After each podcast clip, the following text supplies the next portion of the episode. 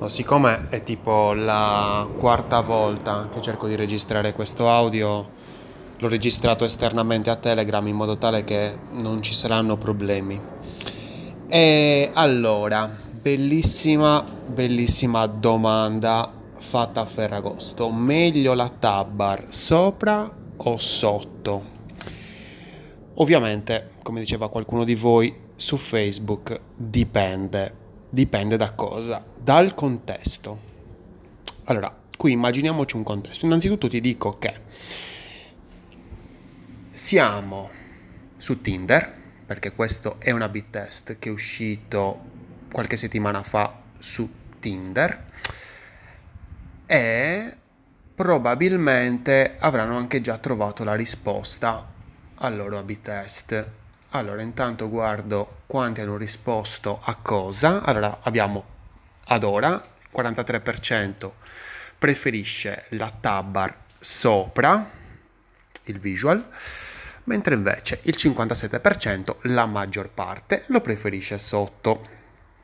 Poi comunque ho ricevuto un sacco e mi ha fatto un sacco di piacere, un sacco di risposte motivate e questo mi ha fatto enormemente piacere. Allora, innanzitutto parliamo della tabbar. La tabbar è un elemento fondamentale nella navigazione di un'interfaccia e di un prodotto o servizio, insomma. Perché? Perché la tabbar è il cuore pulsante della navigazione. Sono presenti nella tabbar le principali sezioni. La tabbar è un, un elemento che di sua natura rimane nella parte inferiore perché per discorsi di accessibilità e di usabilità deve essere più vicino al pollice per un discorso che l'utente sicuramente si deve sentire più diciamo semplificato l'accesso alle principali sezioni del sito. Ma abbiamo tantissimi esempi di tabbar messe sulla parte superiore.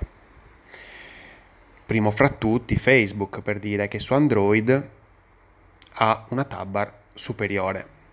Non dà problemi perché secondo me Facebook ha inserito la tabbar nella parte superiore. Sicuramente per un discorso di eh, avvantaggiare la, lo scroll delle pagine del newsfeed soprattutto. Perché? Perché se messo nella parte inferiore, quindi nella sua parte diciamo mh, mm, naturale, avrebbe creato un ostacolo allo scroll. Perché? Per Facebook la conversione è quello di innanzitutto la conversione principale, la più semplice, è quella di farti rimanere all'interno della piattaforma e di farti ovviamente scorrere i contenuti. Quindi Mettere la tabbar nella parte inferiore avrebbe significato creare un ostacolo, perché avrebbe messo comunque anche a livello psicologico un qualcosa, un, uh, qualcosa che diciamo impedisce insomma, un flusso normale e eh, fluido della newsfeed. E quindi abbiamo questo esempio qui. Um, un altro esempio interessante è uh, Instagram, per esempio. Su Instagram, che abbiamo comunque un'impostazione abbastanza standard di tutta quella che è la, uh, la user experience, hanno deciso di mantenerlo nella parte inferiore.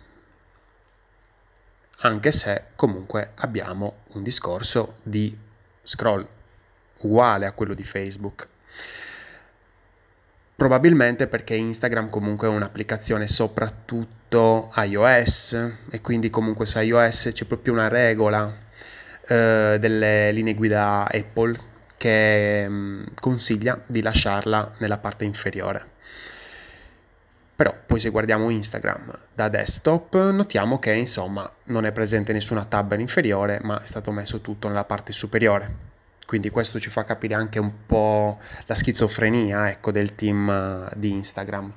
Va bene. Ora, ritorniamo al nostro contesto.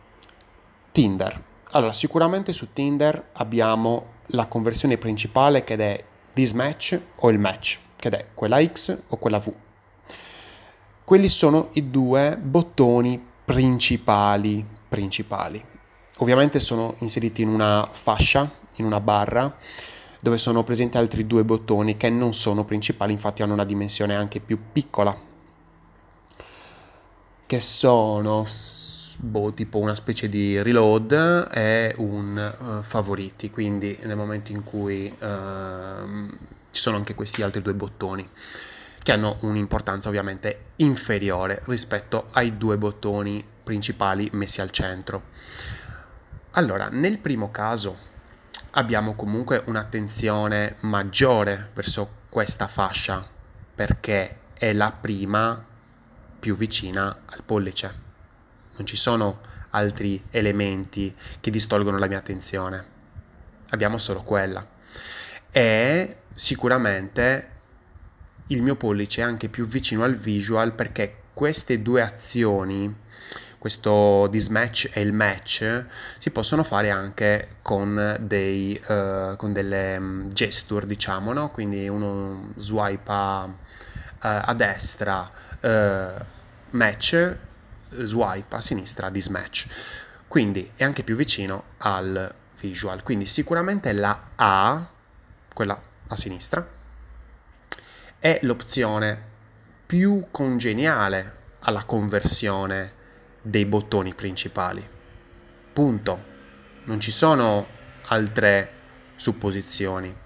La B, come qualcuno mi dice, è sicuramente dà una priorità anche al discorso dell'utente di andare a navigare su altre sezioni, ma non è questa, non è questo il focus di quella sezione, ovvero della home. Non è quello io personalmente, ovviamente questo test è fantastico, lo avrei fatto anch'io, è proprio la cosa più banale da fare. Non sapere se mettere la tab bar sopra o sotto, va bene, faccio un test, lo capisco subito. Uh, ma devo avere sempre ben chiaro l'obiettivo. L'obiettivo ovviamente è converte di più il match e il dismatch sulla A o sulla B. Credo che la percentuale di conversione sia estremamente più alta su A. Non lo so, avrei puntato tutto su A, ma sicuramente avrei fatto il test. Sulla B abbiamo un problema. Il problema principale è la confusione. Abbiamo due elementi che sono la tab bar e poi questa action tab, chiamiamola così, dove sono presenti proprio le principali azioni che posso fare all'interno di questa, di questa schermata una sopra l'altra, dove abbiamo prima di tutto la tab bar, in ordine da più vicina al pollice e più lontana, e poi abbiamo questa mm, action tab, action, uh, action bar.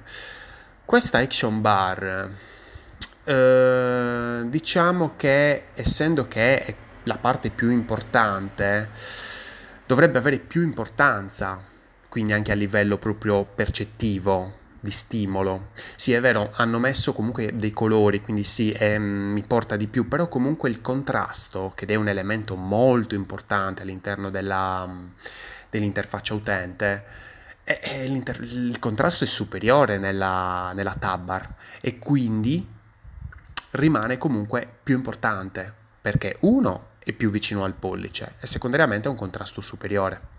Quindi qui, per dire come qualcuno di voi ha scritto su Facebook, se dovessi scegliere la B, proverei a fare un ulteriore A-B test dove avrei dato minor contrasto a questa tab bar per dare più contrasto a questa action, uh, action bar.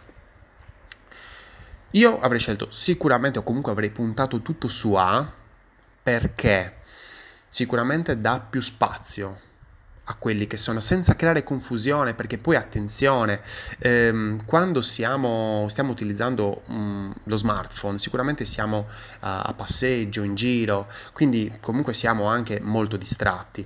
Se utilizziamo e inseriamo tab bar più action uh, bar non mi entra in mente questo action, action bar che ho, mi sono inventato in questo, in questo secondo, praticamente eh, possiamo dare la possibilità all'utente di sbagliarsi.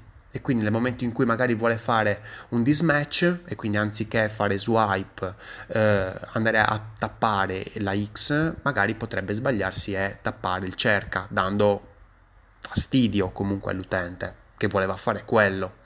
Quindi invece nella A abbiamo meno possibilità di farlo andare in errore. È una mia opinione, sicuramente avrei provato questo A-B test, molto interessante tutto il discorso della tabbar che è un elemento fondamentale all'interno di un'interfaccia utente, molto interessante il discorso della conversione dei bottoni principali, molto interessante il discorso del contesto Tinder che cioè, ci fa i soldi diciamo sul discorso di match e di smatch è molto interessante anche il discorso di posizionamento della tabbar in base al mio obiettivo, in base al focus dell'utente. Quindi stiamo sempre molto attenti a dove posizioniamo gli oggetti perché in base a dove li posizioniamo possiamo creare più fastidio oppure aiutare il nostro utente. Io sono Lorenzo Pinna, spero di averti spiegato, diciamo, maniera accettabile tutti questi aspetti molto importanti, ma comunque li vedremo anche nei prossimi audio. E questa è una birra di UX. Progetta responsabilmente.